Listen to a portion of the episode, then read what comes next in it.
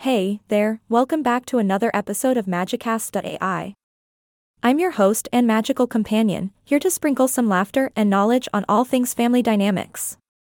Today, we're diving into the wonderful world of having a healthy family dynamic with a mentally handicapped brother and three children, all with two parents on board.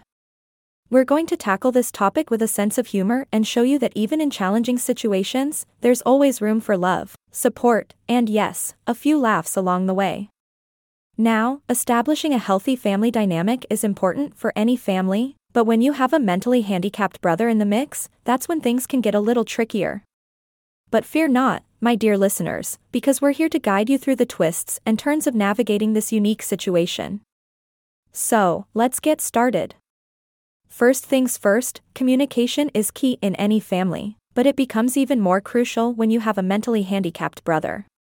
Open, honest, and clear communication will help ensure that everyone's needs are met and conflicts are resolved.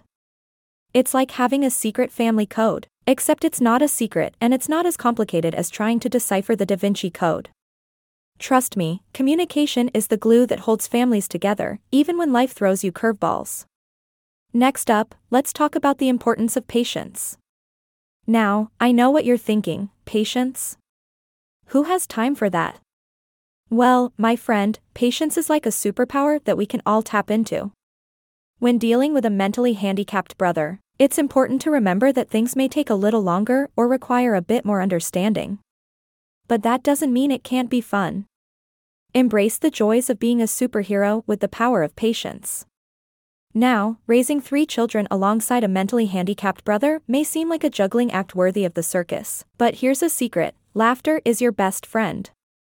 Laughter has the magical ability to bring people together and lighten even the heaviest of situations.